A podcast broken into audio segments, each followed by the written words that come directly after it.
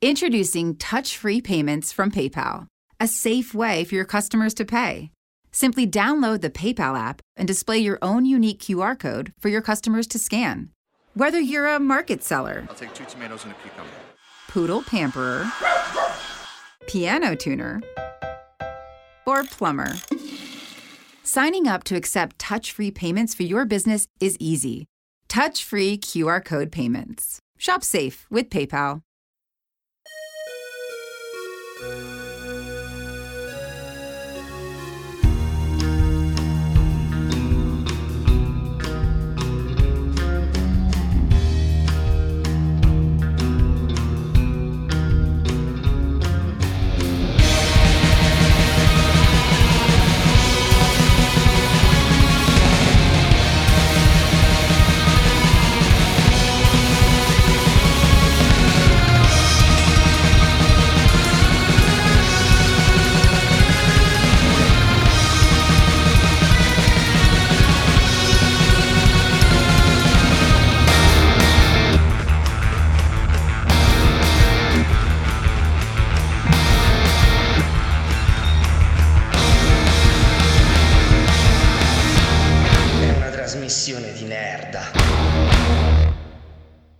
Salve a tutti pubblico di Atom Radio, qui è Star Fox Mulder dei Bitelloni. Ora, voi forse non mi conoscete, perché fino all'anno scorso, per quanto già facessi podcast, non ero all'interno di Atom Radio, quindi questa è una grande novità per me, ma non solo per me, anche per i miei compagni, visto che faccio parte dei Bitelloni.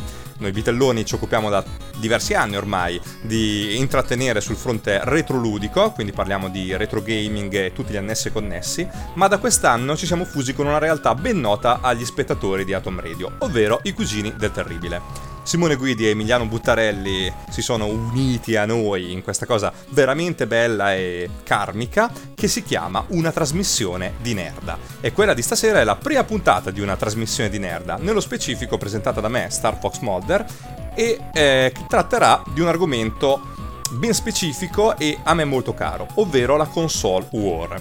Ora, mm, eh, chi è abituato a sentir parlare di console war in questo periodo immaginerà PlayStation 4 contro Xbox One, mentre la Switch fa altre cose perché non vuole partecipare alla gara, eccetera, eccetera. In realtà la console war esiste da tantissimi anni, addirittura dalla seconda generazione di console, quella in cui eh, i capisaldi furono Mattel Intellivision e Atari VCS, e già da allora si parlò di console war. Ma quando si usa questo termine, i più ricordano una battaglia nello specifico, forse la più importante in ambito videoludico perché fu giocata quasi alla pari e seppe emozionare tantissimi giocatori a eh, suon di release, suon di eh, giochi d'altissima qualità con cui si combatté in prima linea. Sto parlando della console war di quarta generazione, quella tra Sega Mega Drive e Super Nintendo.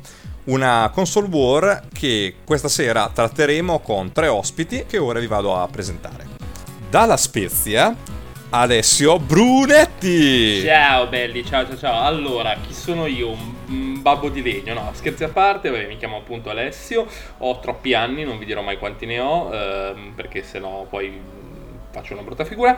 E niente, gioco da, da- da secoli e eh, in questa grande console war ho sempre patteggiato per la più grande, appunto, per, per l'unica grande casa che ha mai fatto videogiochi nell'universo praticamente, che che è Sega ovviamente.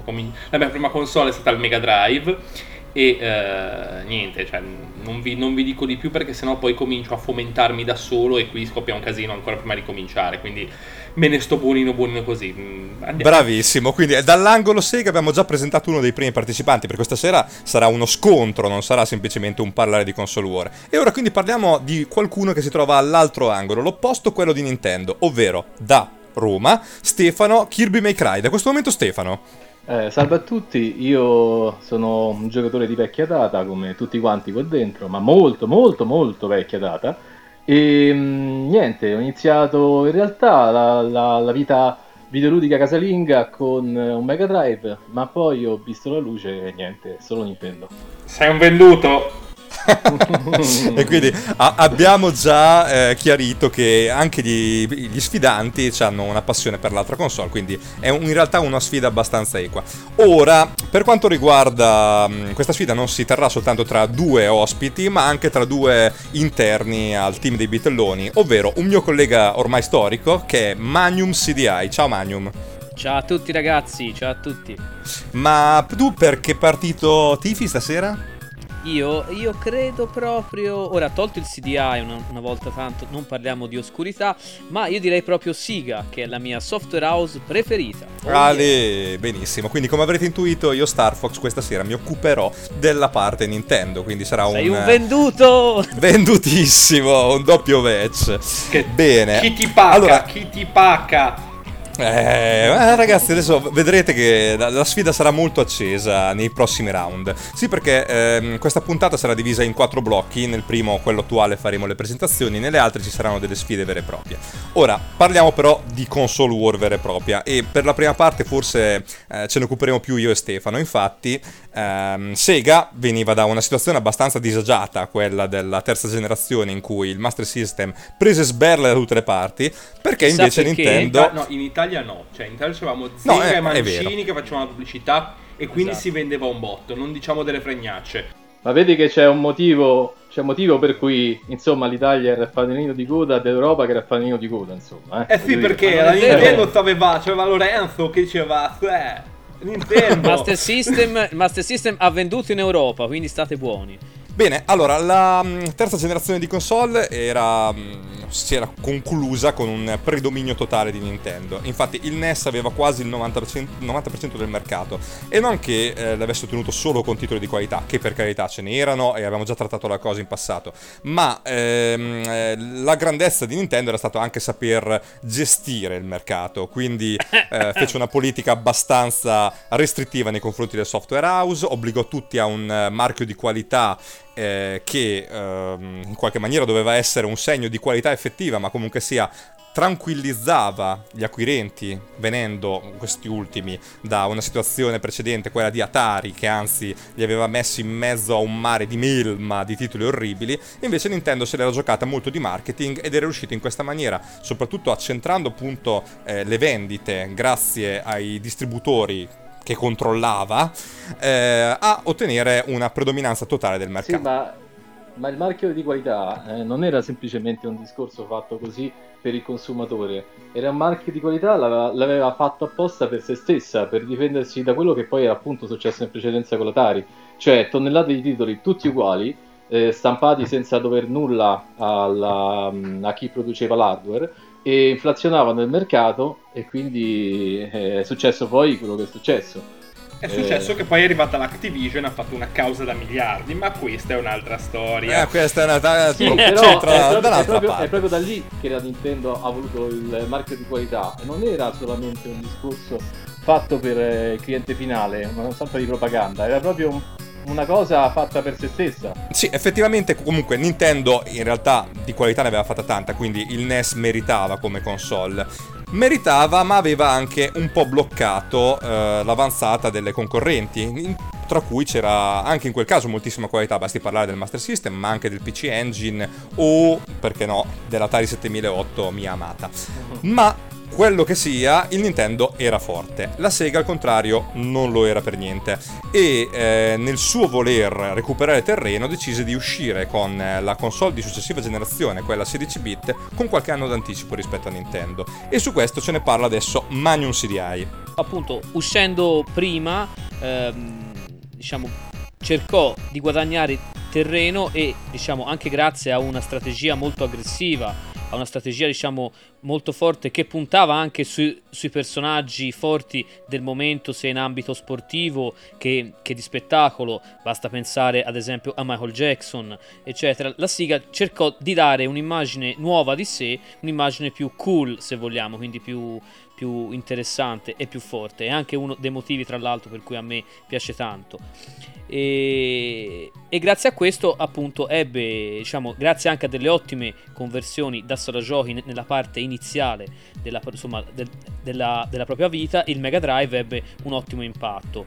Eh, quando poi appunto iniziò, insomma, stava arrivando ormai la concorrenza, quindi il Super Nintendo, riuscirono a tirare fuori titoli appunto come Sonic che seppero assolutamente mantenere diciamo, botta nei confronti della, della, concorrenza. C'è anche da dire che battere eh, una console come può, come può, essere il NES che aveva la forma di un tostapane non è che fosse una cosa proprio difficilissima, nel senso a me capitò da ragazzino più volte di sbagliare e mettere, non so, tipo una fetta di, di roba imburrata dentro il NES e, e cioè, non vedevo nessun gioco e neanche si cuoceva il pane, quindi anche la mia scelta fu molto facile eh, all'epoca. Eh sì, eh.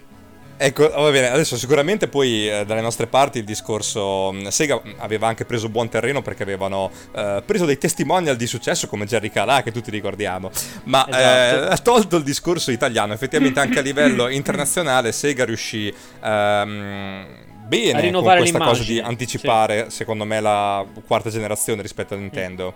No, e, e, poi soprattutto appunto questo rinnovo dell'immagine, soprattutto in America, ebbe appunto dei risultati ottimi. Eh, poi appunto da lì in realtà cominciò eh, poi a, eh, com- come si può dire, a, a, cercare di stare sempre un passo avanti alla concorrenza, quindi a- al Super Nintendo che comunque a livello di caratteristiche prettamente tecniche, essendo più nuova, era comunque in buona parte, in parte diciamo superiore e di conseguenza cercò di aggiungere hardware su hardware poi al, al oh, eh, Sì, però stai andando avanti, questa è già una fase dopo, okay. infatti io mi preoccupavo più della prima parte. Ecco, a proposito, ah, okay, okay. Alessio, magari ci parli un pochettino della situazione americana, di un certo presidente CEO che arrivò a rivoluzionare la situazione? Allora, intanto vabbè, io comincio a sentire dei canti angelici nelle mie orecchie quando si parla di, di, de, del grande zio Tom. Tom Kalinski uh. fu il...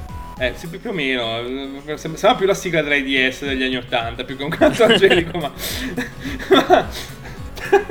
Però, fondamentalmente Tom Kalinski è stato il CEO di Sega per uh, un po' di anni, insomma dal 90 90 al 95, al... 96 non sì, ricordo sì. la data. 95 96. Fondamentalmente l'uomo chiave per quanto riguarda la strategia di attacco in America e, e tutto il marketing. Fu il primo a riuscire a capire che per, per, portare avanti una determinata politica, per potersi imporre sul mercato, bisognava intanto cominciare a sdoganare quello che era il concetto stesso di videogioco. Kalinske fu il primo in assoluto a eh, non trattare il media ludico come un, una cosa per bimbi, ma a puntare espressamente su un target differente, quindi a puntare su eh, adolescenti e, eh, uni- e, collegiali, universitari.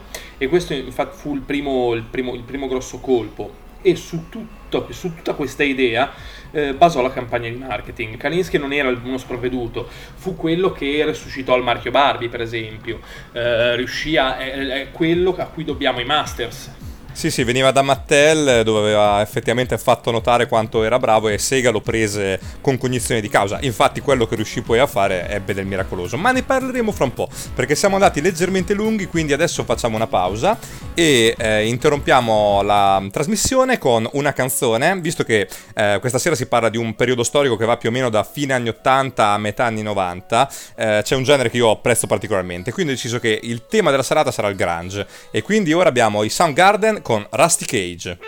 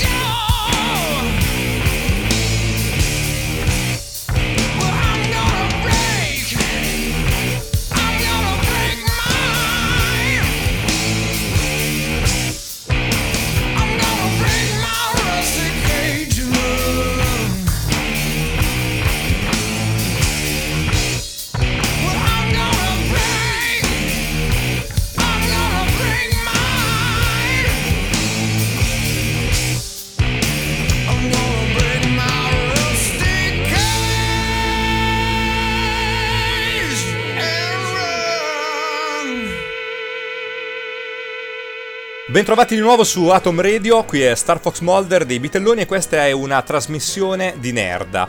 È un nuovo programma che da questo momento vi, darà, vi terrà compagnia ogni lunedì, costantissimi, con puntate un po' più lunghe da un'ora e puntate un po' più corte da mezz'ora. Quella di stasera è di quelle più lunghe e infatti abbiamo ben tre ospiti in studio, Alessio Stefano e anche Magnus CDI, sempre dei Bitelloni. Siamo arrivati a un punto importante della puntata, infatti come ci fu la console war, quindi tra Super Nintendo e Mega Drive, nei primi anni 90, ora riproponiamo la sfida. Come la riproponiamo? Una serie di domande, stile Mike Bongiorno e il sempre compianto, che io ora porrò a due degli sfidanti che rappresenteranno vicendevolmente una casata diversa, ovvero Stefano da parte di Nintendo e Alessio da parte di Sega. Siete pronti ragazzi? Vai, a, a bomba!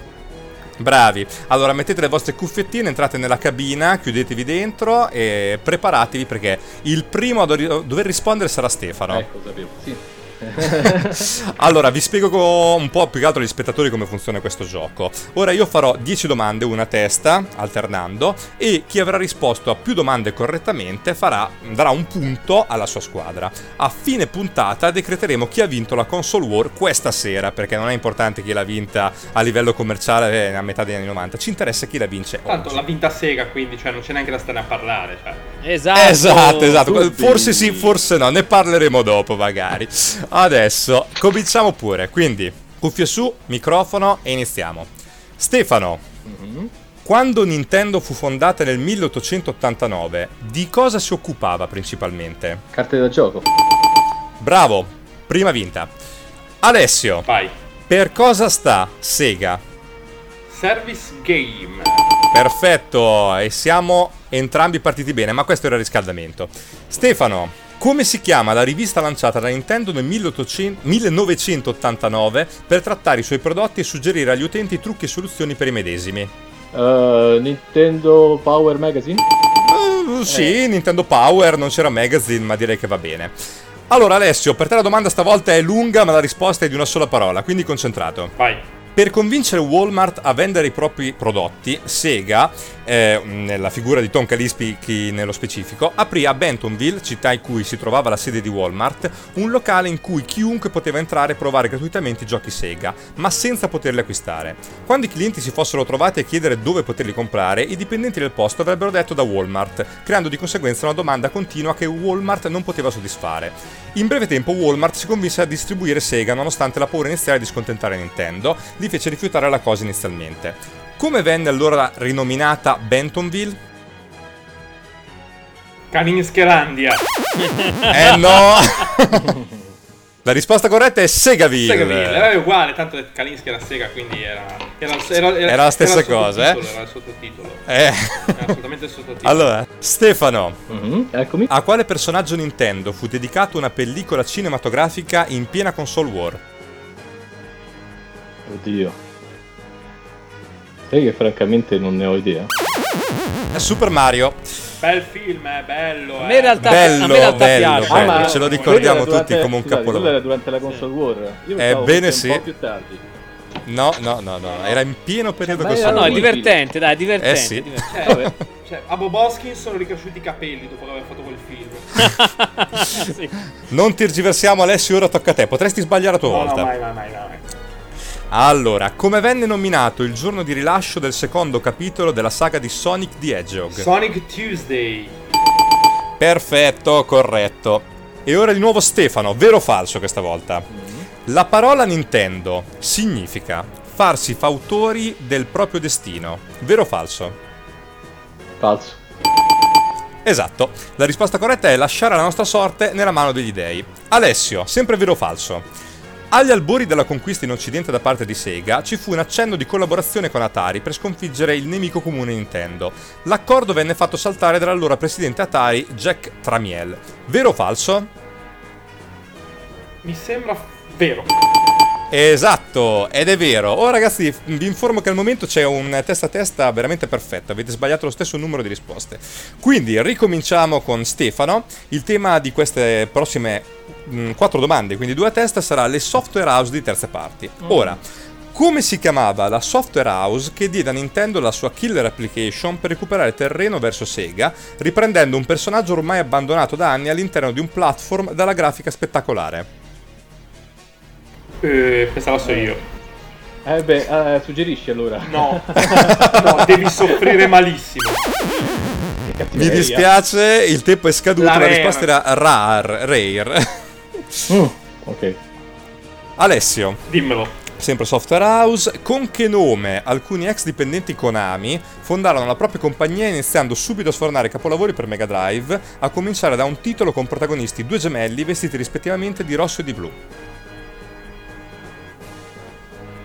Kalinske Soft, era la Kalinske Soft. E invece era la Treasure. La Treasure. Cavolo, Ah, la Treasure, Treasure.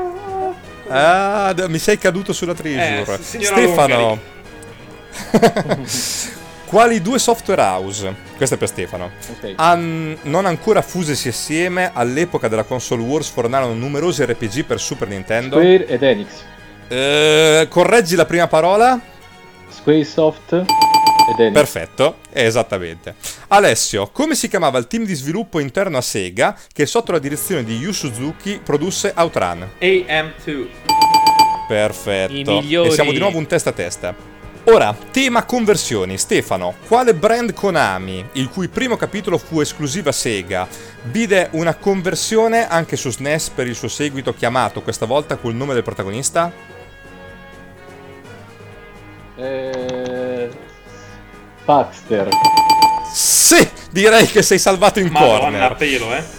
No, Eh, no, sì, proprio a pelo. Stavo tentando di ricordarmi la pronuncia, ovviamente l'ho, l'ho sbagliata. La- l'hai cannata, ma nessuno di noi sa come si pronunci. Sparkster. Forse Alessio? Basta Bene. mettersi due biglie Ale. in bocca e poi lo dite. Ecco. Ale, ascolta un po'. Quale fu il primo titolo di terze parti a vendere molto di più su Mega Drive che su Super Nintendo? Mortal Kombat. Perfetto, ancora il testa a testa. E ora, discorso sponsorizzazione. Stefano, tutti sanno che nei tardi anni 90 Nintendo sponsorizzò la Fiorentina, la squadra preferita dal nostro Magnum CDI e famoso Nintendaro. Ma quale squadra di calcio ebbe come sponsor addirittura il Super Nintendo, sebbene per una sola partita? Attenzione, ho tre alternative. Siviglia, Roma o Marsiglia? Allora, Roma no di sicuro. Eh, boh, Marsiglia. Allora, la risposta esatta era Siviglia. Ah. Alessio. Spara, spara. S- sempre su tema calcistico e sempre su tema sponsor. Sega sponsorizzò nel tempo moltissime squadre di calcio, ma solo una, oltre al celebre logo, sfoggiava anche nella stagione 94-95 l'immagine di Sonic. Ti do tre alternative. La Spezia, Jeff United o Seoul FC. Boh, Jeff United forse. Sono un cacchio. Ebbene sì. Ma sono fortissimo. Buttare Tom a casa. dall'alto. È lui che vuole che io sappia le cose. complimenti, complimenti. Grande. Ora tema G. Dica. C'è un intervento di Magnum, sentiamo. No, ho detto solo grande. Basta. Yeah. Ah, ecco. Che Basta. cu- Hai apprezzato, vero, la Nintendo come sponsor della Fiorentina? Tantissimo, tantissimo. Eh, me lo ricordo, in prima Guarda, linea. l'unica cosa che non ho mai perdonato alla Sega è aver fatto la sponsor alla Sandoria. Cioè, potevano evitarsela quella col Dream. Poi tutto il resto va bene. Però l'hanno fatta anche all'Arsenal. Bene, dai. ragazzi, torniamo a noi. Tema di ora è game designer. Mm. Ora, Stefano, il nome del game designer e futuro presidente Nintendo, responsabile del personaggio di Kirby, guarda caso. Eh, domanda di riserva? Satoru Iwata. Faccela in sua, no. Due secondi di silenzio per Iguata. Basta. Siamo tornati. Il nome del creatore di Sonic, Alessio, già programmatore di Fantasy Star e Fantasy Star 2, era? Madonna, c'ho un lapsus gigantesco. No, Oh, Cristo, dai. No, non ci posso credere. Eh, non purtroppo No, è scaduto il tempo. credo. La risposta era No, Yuji Naka Naka. sono un demente, ma non posso pescare Alessio, roba, ma cosa mi sbagli? Alessio? Eh no, ma perché ho Eh. me- me- è come, come in Ghostbusters, ho pensato a Yu Suzuki e è comparso davanti a me, quindi... Ragazzi, ultima domanda, rapidi che stiamo per finire il tempo. Stefano, qual è il titolo più venduto di sempre su Super Nintendo? Eh, Super Mario World. Yes! Alessio, qual è il titolo più venduto di sempre su Mega Drive? Sonic 2. Sonic 1! Beh, Benissimo, ora ragazzi vi dobbiamo lasciare perché abbiamo un altro intermezzo musicale. Questa volta sono gli Alice in Chains con Nutshell.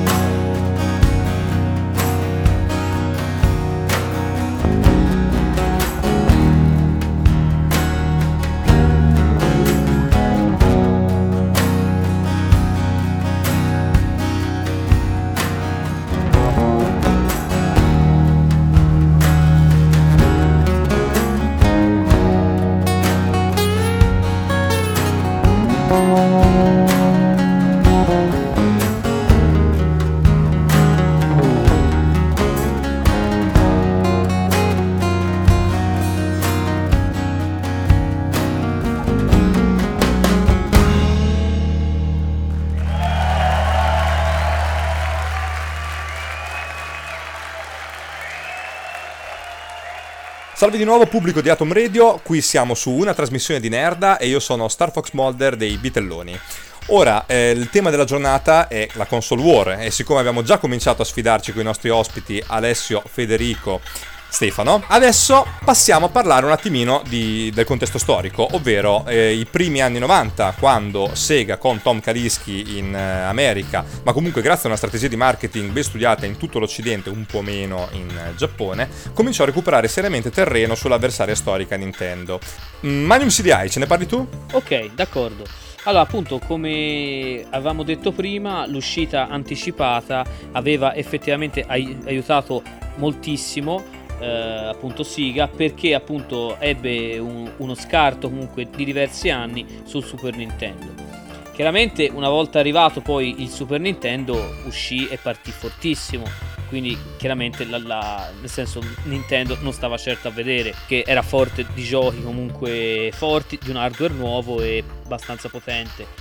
Eh, ma Siga appunto non stette a, a guardare perché aveva finalmente eh, sia un grande supporto da, eh, da sviluppatori giovani e in gamba come appunto Yuji Naka per Sonic e tanti altri, in più aveva eh, diciamo riacquistato magicamente il supporto di tante software house che fino a poco tempo prima, prima era rimaste bloccate diciamo nel- nelle spire della Nintendo eh, a questo punto, eh, appunto, con, con personaggi come Sonic e tutta una serie di caratteristiche come eh, appunto questa campagna di marketing molto aggressiva contro la lentezza, diciamo, Ninten- della- de- del Super Nintendo da un punto di vista proprio di, eh, di processore e altro, e il famoso blast processing.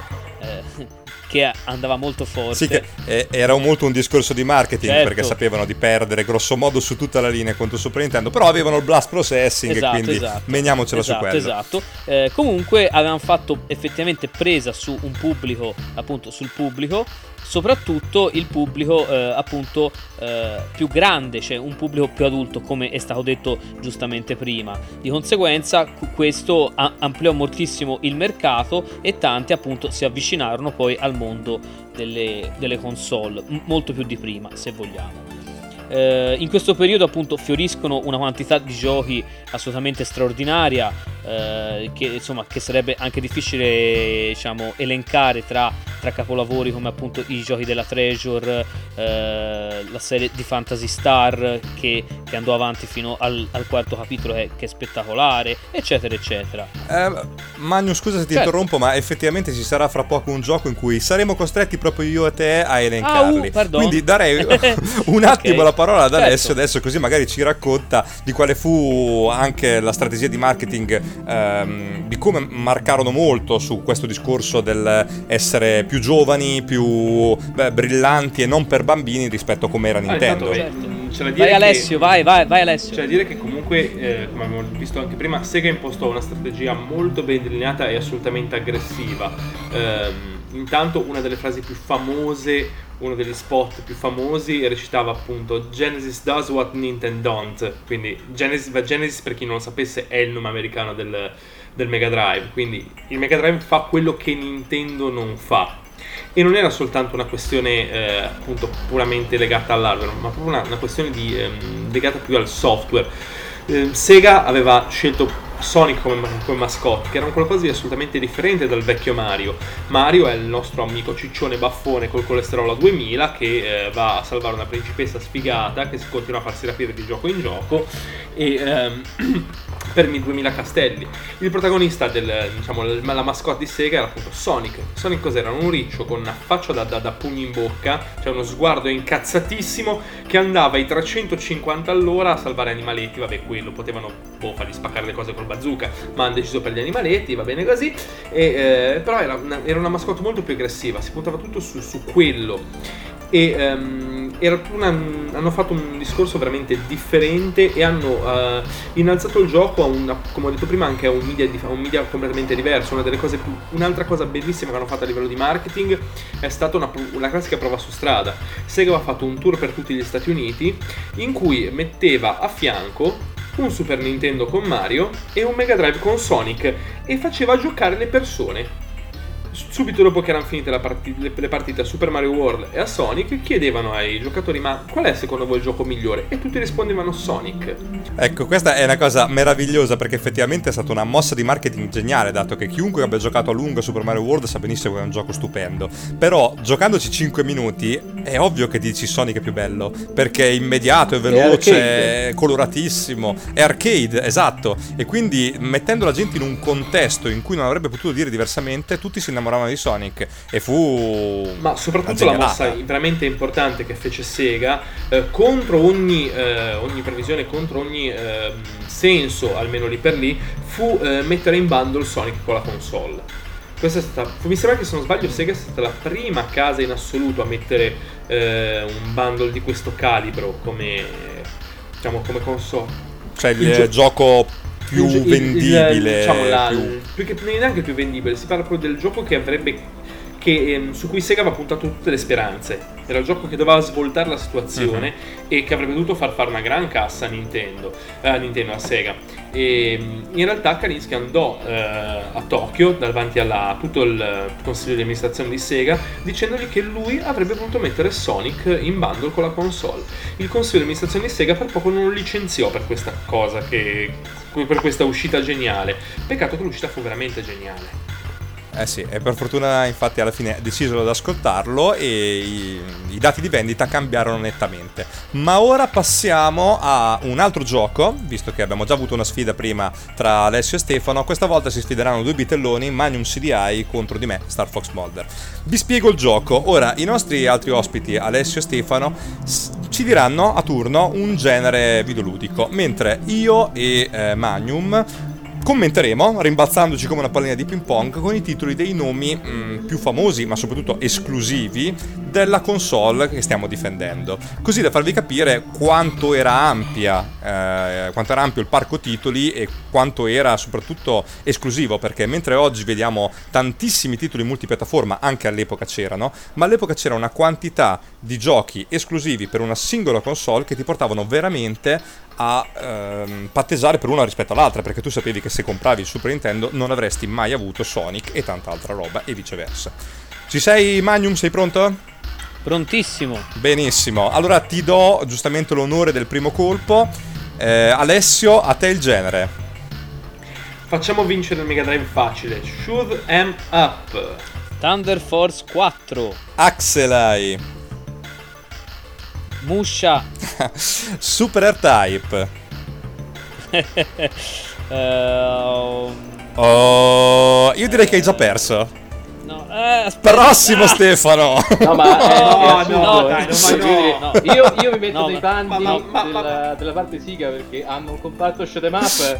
Ma, ma Space Harrier, dai. Sì, sì, hai ragione, hai ragione. Ma Space Harrier. Ma, ma, ma mm, Sì, è Super scusa. No, no. Ah, lo vogliamo pausa, ributtare subito il gioco? Va bene, Star Fox allora. Niente, Ah, Fede, scusa. Fede Ah, no, sei no, ah, addormentato. scusa, scusa. No, scusa, scusa, non avevo proprio sentito. Eh, Super Fantasy Zone, giù, va bene. Mm. Cotton 100%. Eh, Traxton. Oh, Super all'este? E, eh, Biohazard Battle. Phalanx. e che cazzo. Troubleshooter. Eh, Ah, arriva il compagno che ti dà il 5 dall'angolo, eh. e io sugli Io di- eh, direi che questa mancia è stata molto aiutata. Troubleshooter Stefano, tocca a Sì. te. Prossimo genere. Va bene, allora facciamo vincere facile il Super Nintendo e direi RPG. Oh, beh, allora io butterei subito un trittico Final Fantasy 4, 5, 6. Ok, io invece ti tiro subito un Fantasy Star 4. Ah, beh, facciamo anche il secondo e il terzo così va in pari, dai. Ah, ok, sì, ok. In tal caso io dico Chrono Trigger. Io ti dico Landstalker. Uh, Earthbound. Oh, The Story of Thor. Ultima 6. Uh, like Crusader. Brief of Fire 1 e 2. Sword of Vermilion. Luf- Lufia 1 e 2. Oh, I- IS3. Mm. Glory of Oracle 3. Ehm, allora, Renta Hero. Ah, Treasure Hunter G. Shining in, Shining in the Darkness. Lagoon Robotech. Te ne tiro uno spettacolare. Pier Sentiamo. Solar and the Great Architects. Ti è. Questo è anche proprio novo. riesumare i morti. Allora, Seventh Saga. Oh, Direi che in questo momento si è perso perché dovevamo mettere un intermezzo musicale con l'ultimo No. pezzo della puntata, Hyper Jam con Doody Evolution.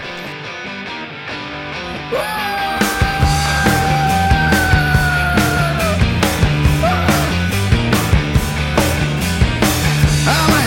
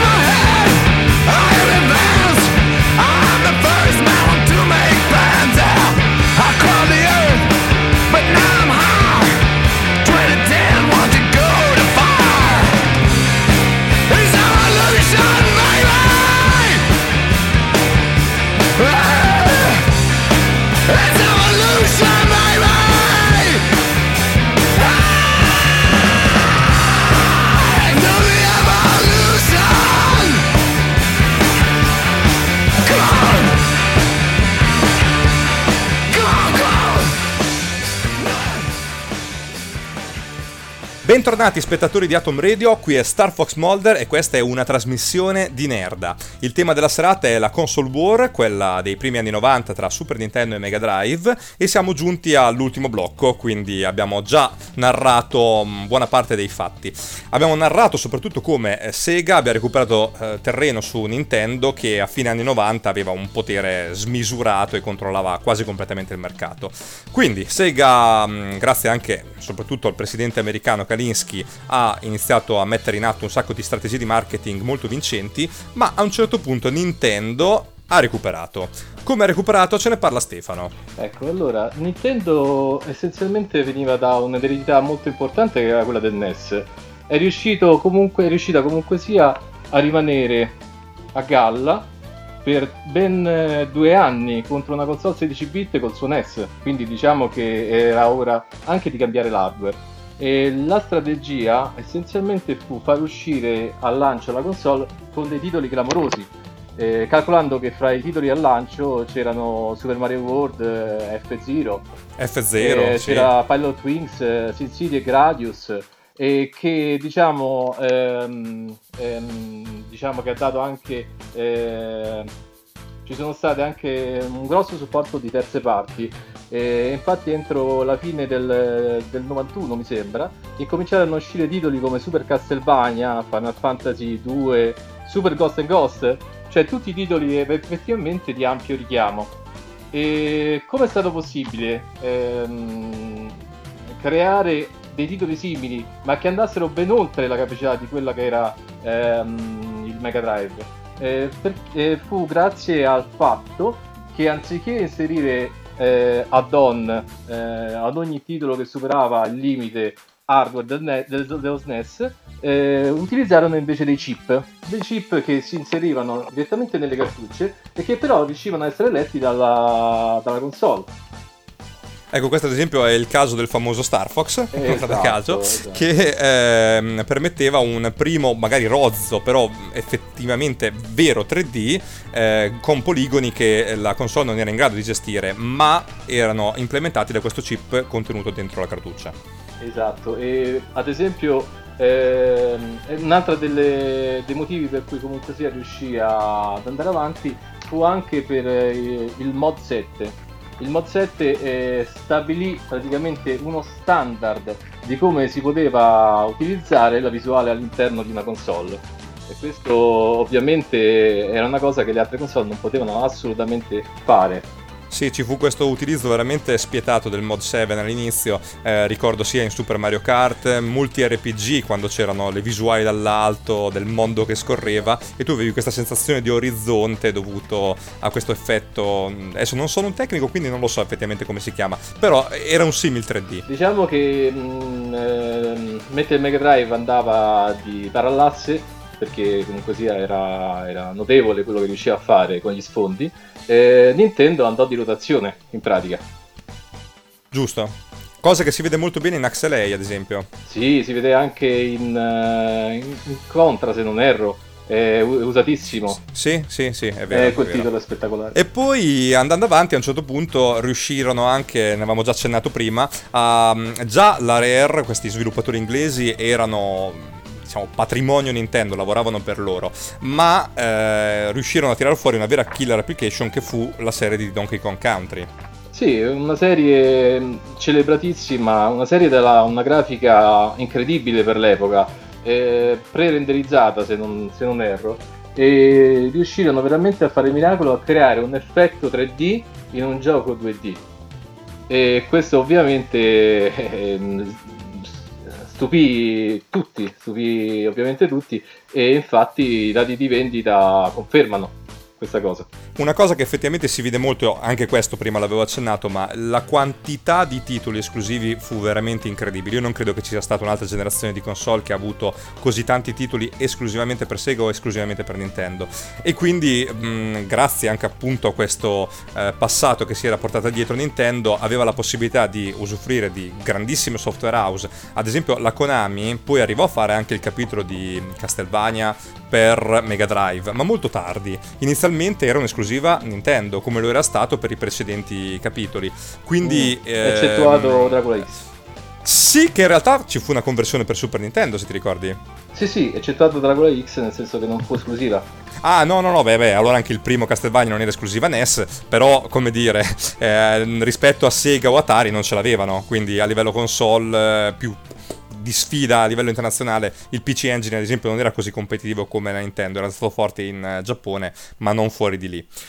E bene, mh, nel frattempo però Sega cosa faceva Alessio? Ah, nel frattempo Sega cercava di, eh, di tenere botta in realtà. Ehm, e eh, il mo- modo con cui Sega decise di tenere botta, e devo dire che fu tristemente una scelta un po' sbagliata, fu eh, cominciare a buttare fuori add-on. Prima con eh, il Mega CD e poi successivamente con l'arrivo delle prime console, eh, diciamo delle prime console a 32 bit con il 32X. Il Sega CD eh, era un, un add-on con delle grosse potenzialità, eh, in realtà, solo che eh, ebbe il grosso problema di costare un pozzo per l'epoca, perché comunque si parla di un lettore CD nei primissimi anni 90, una, una- diciamo, una donna CD nei primi anni 90, che non era standalone, quindi una persona per poter usufruire a dei titoli comunque di altissimo livello, ricordiamo una conversione praticamente arcade perfect di, di Final Fight, per esempio, su Mega CD. Bellissima davvero. Ehm, doveva avere già un Mega Drive e in più acquistare un Mega CD. Ehm, e quindi non, eh, diciamo, non ebbe un grosso appeal sul mercato. Tutto questo unito a, eh, mi duole dirlo, a quello che è il più grande nemico di Sega da sempre, che è Sega stessa. Eh, soprattutto, la, la- soprattutto Sega of Japan eh, dava dei, Eh dei- sì, dei problemi infatti. mica da ridere. Motivo per cui poi Tom Kalinske se ne andò nel 95, se non erro, eh, dopo l'uscita di Saturn, in realtà Eh, poco dopo, poco, poco dopo. dopo, Comunque- 95-96 siamo, siamo lì.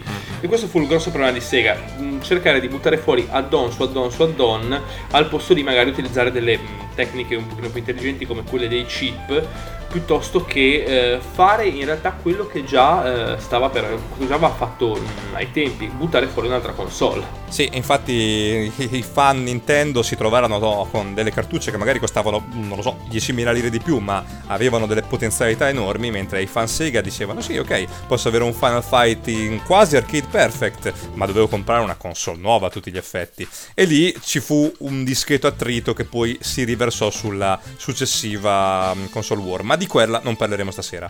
Infatti siamo quasi arrivati alla fine della puntata, quindi prima di proclamare il vincitore della sfida serale vorrei eh, ricordare gli ospiti, ringraziarli. Quindi abbiamo avuto Alessio da mm, La Spezia, grazie per Ciao, essere stato grazie qua. a voi ragazzi, grazie.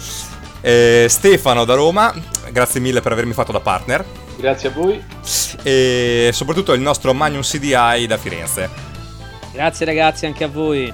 Bene, quindi sapendo che già storicamente con le sue 50 milioni di unità vendute contro le 30 milioni del Mega Drive, ma anche vista la misera figura che hanno fatto i nostri ospiti questa sera, direi che è abbastanza palese che la console war fu vinta da Nintendo. Ma quindi un grande applauso. Nintendo, ma non Non è vero, ma- Cioè, ma sei un Ragazzi, sei un è inutile che fingete. Sì, sei adesso un eh, potreste ok? allontanarvi con dignità, abbassate la testa no, no, e no, non fate cioè, non finta. ce ne basta la testa sta ceppa, cioè non diciamo delle, delle, delle eresie Ma non esiste, non Cioè, esiste. Questa è stata una roba assolutamente macchinata come neanche le peggiori No, elezioni ve- no, no, no, venezuelane, no. cioè non diciamo Allora. delle cose che non hanno un senso. Quando si è Quasi- sportivi bisognerebbe dire ho giocato il mio meglio ma era palese la vittoria dell'avversario per superiorità, quindi abbiate pazienza, niente, grazie di aver ma partecipato. Ma grazie Nacia, ma no, no, no, qua non, esiste. No, no, io non, me ne vado assolutamente di qua no, non, guarda. non ammetti che hai trattato